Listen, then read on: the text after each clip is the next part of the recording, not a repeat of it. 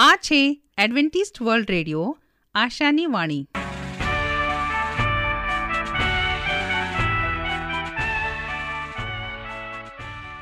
અમારા આજના પ્રસારણમાં તમારો હાર્દિક સ્વાગત છે. આજે તમારા માટે અમે ખૂબ સુંદર સ્વાસ્થિક અને આત્મિક વિચારો લાવ્યા છીએ. પણ તે પહેલા સાંભળો દેવની સ્તુતિમાં આ સુંદર ગીત. યે મેરા જીવન तेरा दिया हुआ नहीं रह सकता। प्रभु मैं तेरे बिन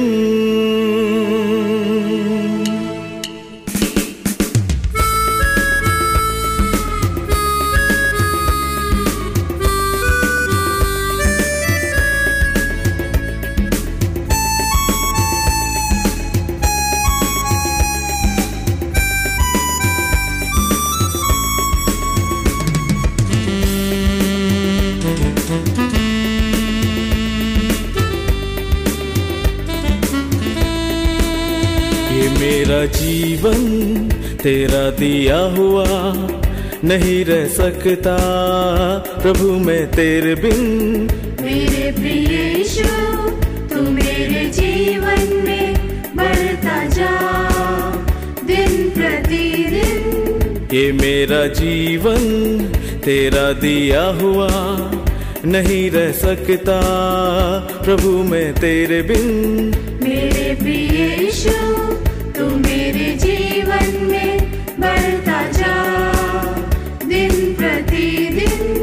ये मेरा जीवन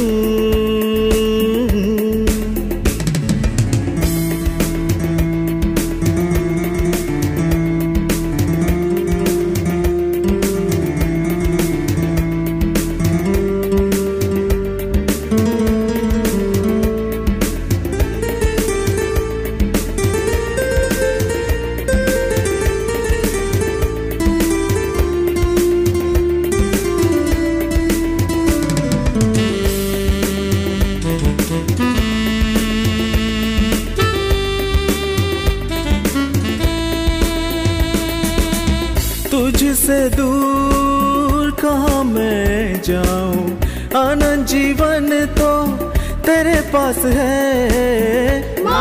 जीवन तू ही तो है। तेरे बिना ना कोई आस है। तुझसे दूर कहाँ मैं जाऊँ?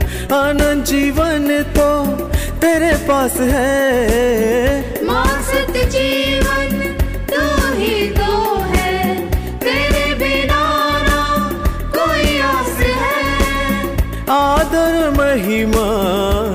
योग्य प्रभु। सर्वोच्च सिर्फ़ तू ही तू। आदर महिमा, योग्य प्रभु। सर्वोच्च सिर्फ़ तू ही तू। ये मेरी हर खुशी, तेरा दिया हुआ नहीं रह सकता। प्रभु, मैं तेरे बिन मेरे प्रिय यीशु, तू मेरे जीवन में ये मेरा जीवन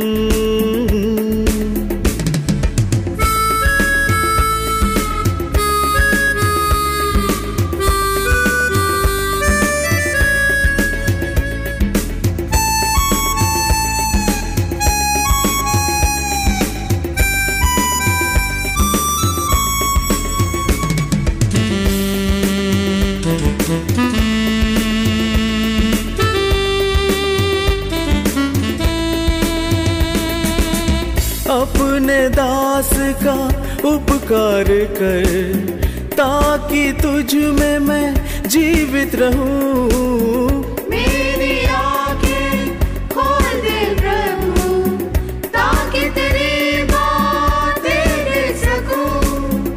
अपने दास का उपकार कर ताकि तुझ में मैं जीवित रहूँ। मेरी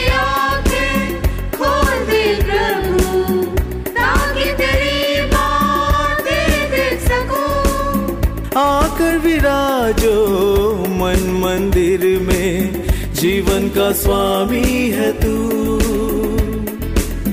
आकर विराजो मन मंदिर में जीवन का स्वामी है तू। ये मेरी साँसें, तेरा दिया हुआ नहीं रह सकता। प्रभु, मैं तेरे बिन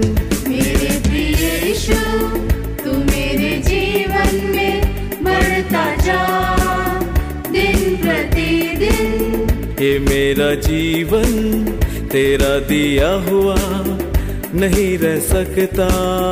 प्रभु मैं तेरे बिन मेरे प्रिय यीशु तू मेरे जीवन में बढ़ता जा। दिन प्रतिदिन ये मेरा जीवन तेरा दिया हुआ नहीं रह सकता प्रभु मैं तेरे बिन मेरे प्रिय यीशु तू मेरे जीवन में बढ़ता जा दिन प्रतिदिन ये मेरा जीवन સ્વાસ્થ્ય તે જીવનની અમૂલ્ય ભેટ છે તેને જાળી રાખવા માટે આપણે શું કરવું જોઈએ તો કાંધરી સાંભળશો અમારા આ અંક જેનું નામ છે સ્વાસ્થ્ય અને જીવન અને આજનો વિષય છે વાળ સફેદ થવા. વહાલા મિત્ર, આજે આપણે વાળ સફેદ થવાના કારણો અને તેના ઉપાયો વિશે શીખીશું. આમ જોવા જઈએ તો જ્યારે ઉંમર વધે તો એની સાથે સાથે વાળ સફેદ થાય છે. એ સ્વાભાવિક છે. પણ જો સમય પહેલાં જ વાળ સફેદ થઈ જાય, એ એક પ્રકારની બીમારી છે. જો વાળ સફેદ થઈ જાય, તો માણસનો ચહેરો સુંદર લાગતો નથી. માટે સફેદ વાળ કોઈને ગમતા નથી. માટે ઘણા લોકો કલર કરે છે. આજે આપણે ઘરગથ્થા ઉપાય વિશે શીખીશું.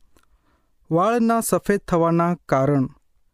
પહેલું કારણ, અસંતુલિત ખોરાક તથા ખોરાકમાં વિટામિન બી, લોખંડ તત્વો, તાંબા અને આયોડિનની ઉણપ હોવાથી વાળ સફેદ થાય છે. કારણ નંબર બે, માનસિક ચિંતાના કારણે પણ વાળ સફેદ થાય છે.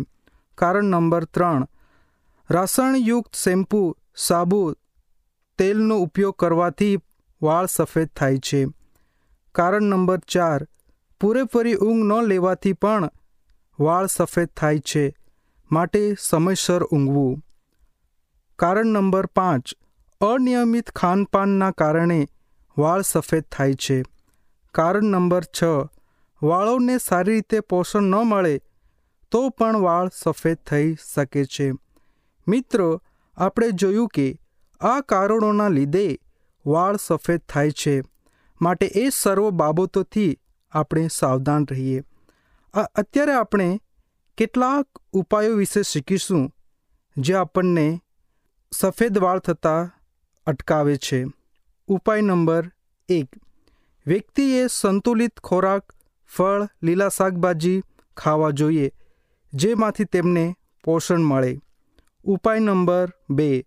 વ્યક્તિએ ગાજર, પાલક અને આંબળાનો રસ વધારે પ્રમાણમાં પીવો જોઈએ. ઉપાય નંબર ત્રણ. વ્યક્તિએ કાળા તલ તથા સોયાબીનનું દૂધ પીવું જોઈએ. ઉપાય નંબર ચાર.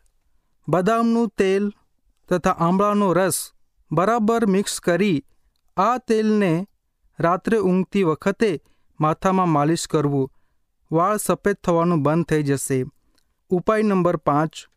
રાતના સમયે તુલસીના પાંદડાને વાટીને, ચૂંધીને અને એમાં આંબળાનું ચૂર્ણો નાખીને પાણીમાં મૂકી દો. સવારના સમયે આ પાણીને ચાળીને ચાળેલા પાણીથી માથું ધોવો. એવું કરવાથી વાળ કાળા થાય છે. ઉપાય નંબર છ. આંબળાનું ચૂર્ણ લીંબુના રસમાં મિક્સ કરી વાળો સાથે લગાડવાથી વાળ કાળા અને મજબૂત બને છે.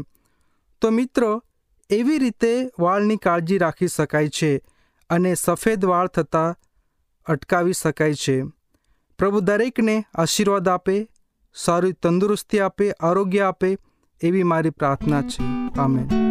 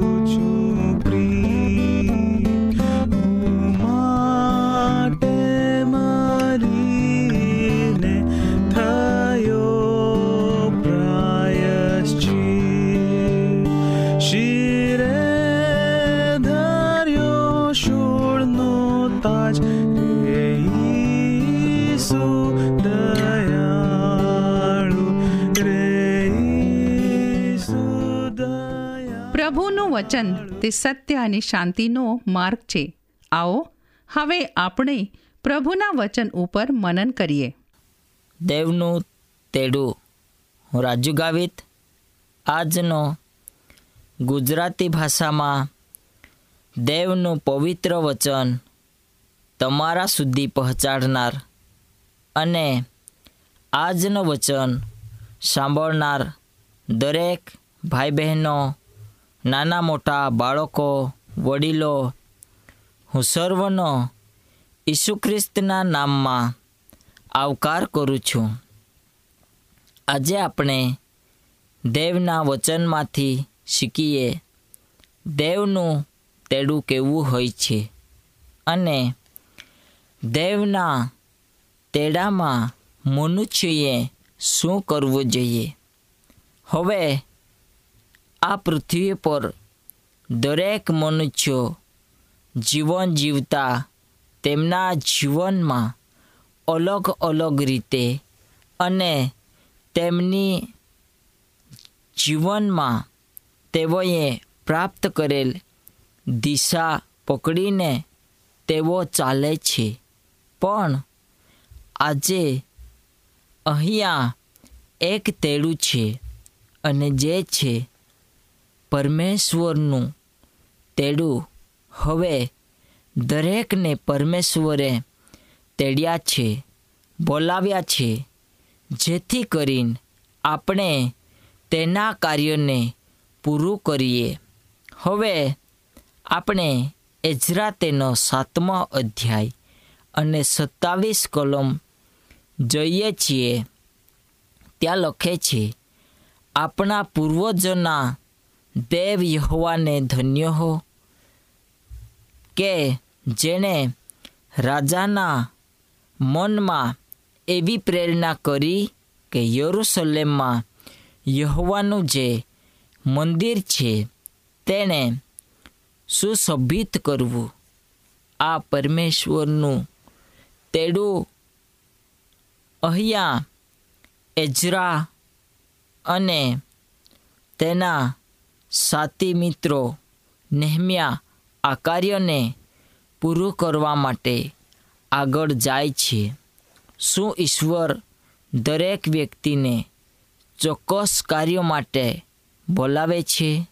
શું એવા કોઈ માપદંડ છે જે ચોક્કસ કાર્ય માટે કોઈની તુલનામાં બીજાને વધુ લાયક ગણે છે? શું તે માપદંડ મનુષ્યની આંખો ફરતા દેવની આંખોમાં અલોક છે.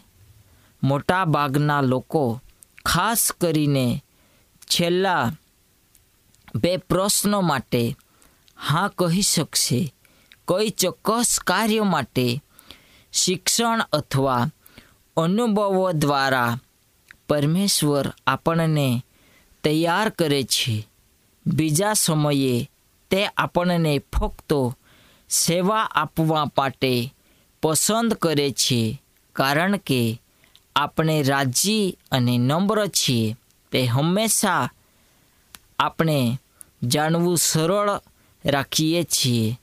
તેમ છતાં, આપણા જીવનમાં દેવનું તેડું શું છે? તેમ છતાં, બાઇબલ એવા લોકોની વાર્તાઓથી ભરેલું છે, જેમને કોઈ ચોક્કસ કાર્યની સોંપણી માટે આપણને દેવે પસંદ કર્યા છે.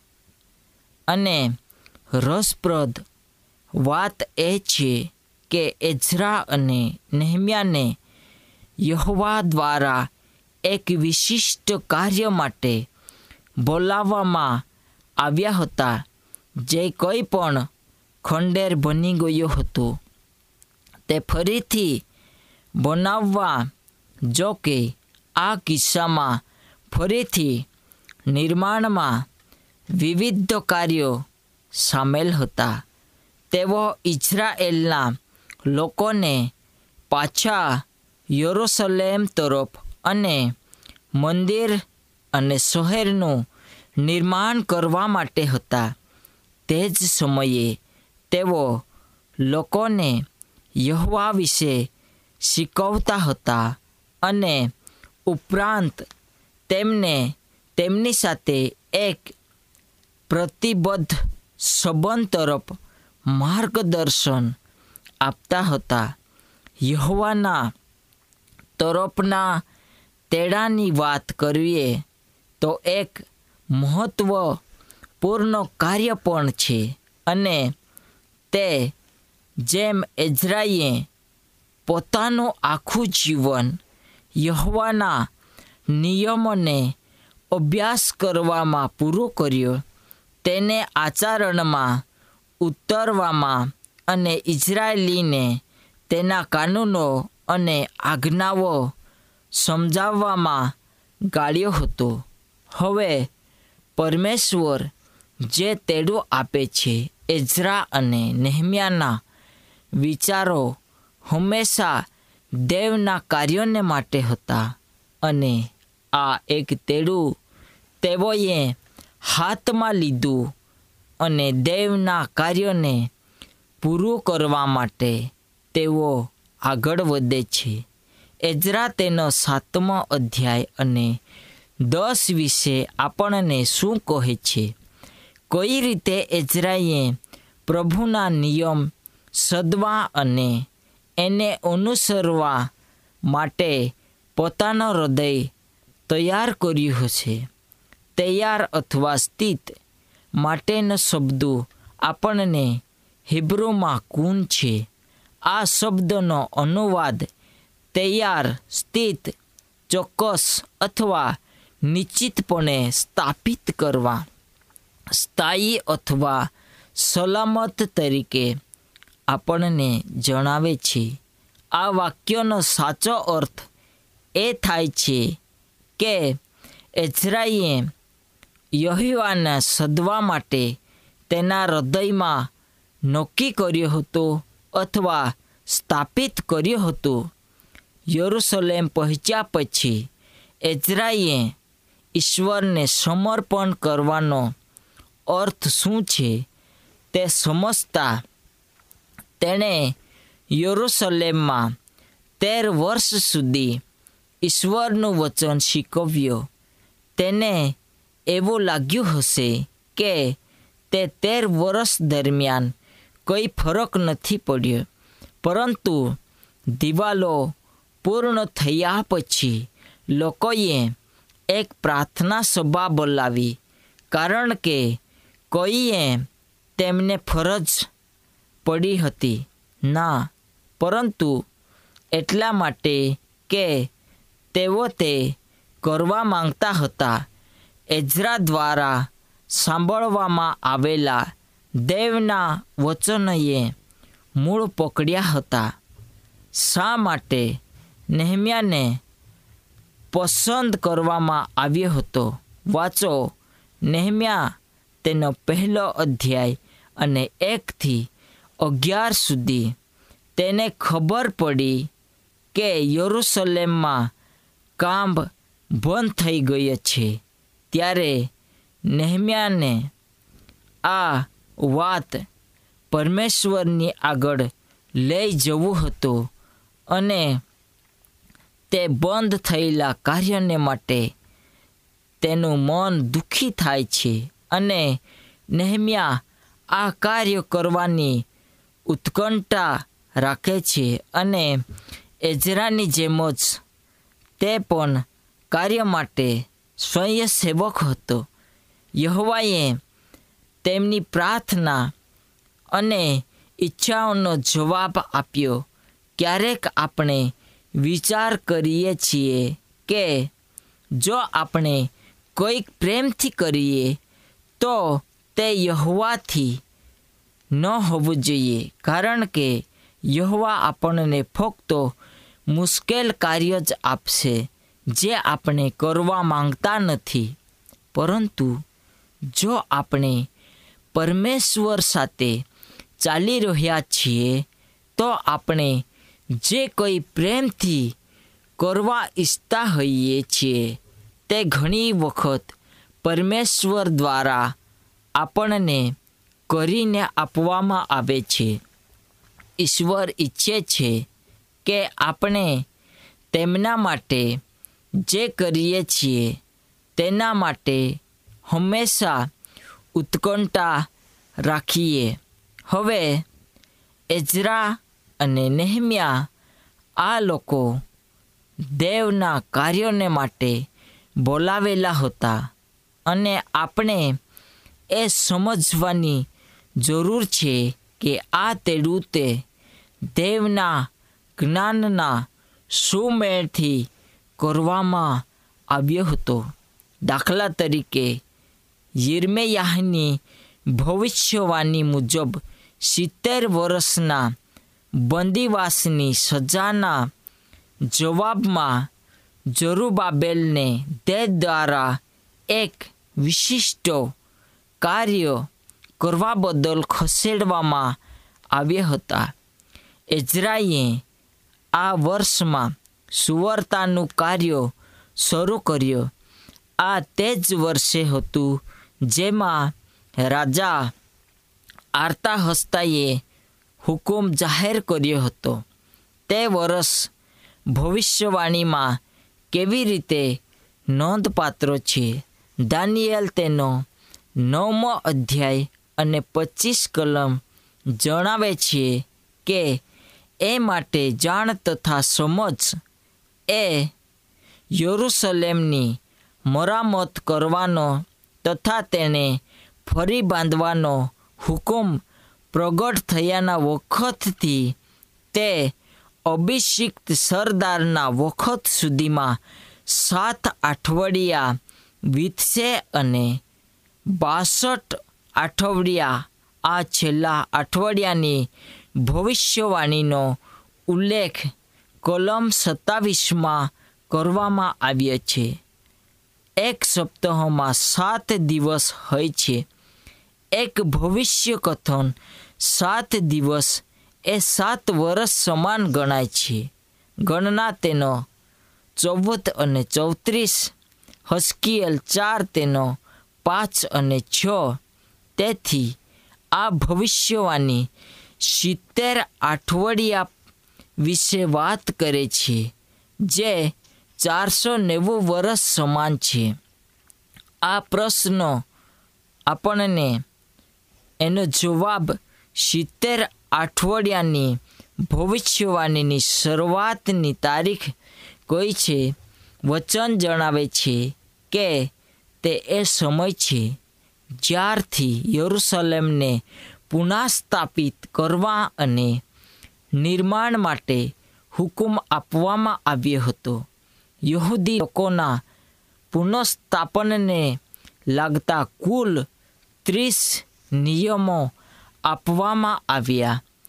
સાયરસ દરિયાવેશ, આર્તહસ્તા એ પુનઃસ્થાપન માટે આદેશ આપ્યો, જો કે આ બધામાંથી ફક્ત એક જ આર્તા હસતા યરુસલેમની ચિંતા ધરાવે છે અને માત્ર આ હુકુમ તેના હસ્તક્ષેપ માટે દેવની પ્રશંસા સાથે સંકળાયેલ છે. આપણે એજરા તેનો સાતમો અધ્યાય અને સાતથી છવ્વીસમાં ઉલ્લેખ કરાયેલા રાજા આરતા હસતા પહેલાંના સાતમા વર્ષ એટલે ચારસો સાતાવન બીસીથી સિત્તેર સપ્તાહની ભવિષ્યવાણીની શરૂઆતની ગણતરી કરીએ અને વધુમાં કારણ એ કે વર્ષ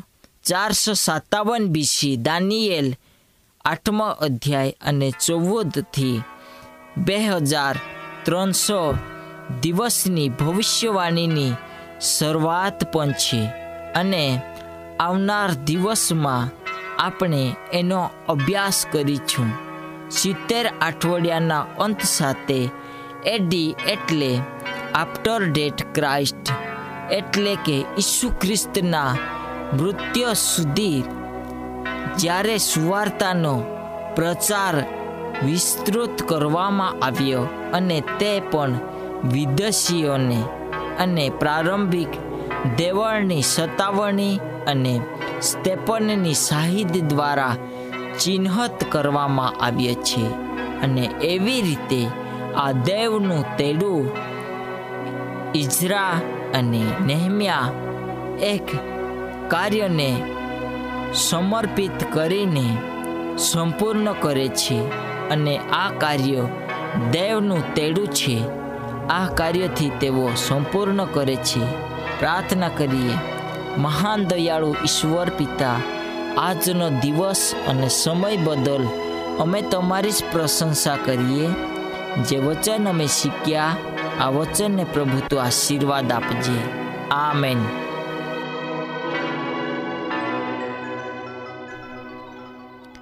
અમારી સાથી આ પ્રસારણમાં રહેવા બદલ તમારો ખૂબ ખૂબ આભાર. જો તમારે અમારા સ્વાસ્થ્ય અને બાઇબલ પાઠો મફત મેળવવા હોય, તો પોસ્ટ કાર્ડ કે ટપાલ દ્વારા અમારો સંપર્ક કરો. અમારું સરનામું છે Adventist World Radio, post box number એક ચાર ચાર છ, સેલેસબરી પાર્ક, પુણે ચાર એક એક, શૂન્ય ત્રણ સાત. સરનામું હજી એક વાર સાંભળો લેશો. Adventist World Radio, post box number એક ચાર ચાર છે, સેલેસબરી પાર્ક, પુણે ચાર એક એક શૂન્ય ત્રણ સાત. આ સાથે અમારો આજનો કાર્યક્રમ અહીં જ સમાપ્ત થાય છે. ફરી મળીશું આ જ સમયે આ જ મીટર બેન્ડ પર. ત્યાર સુધી પ્રભુ તમારી સાથે રહે.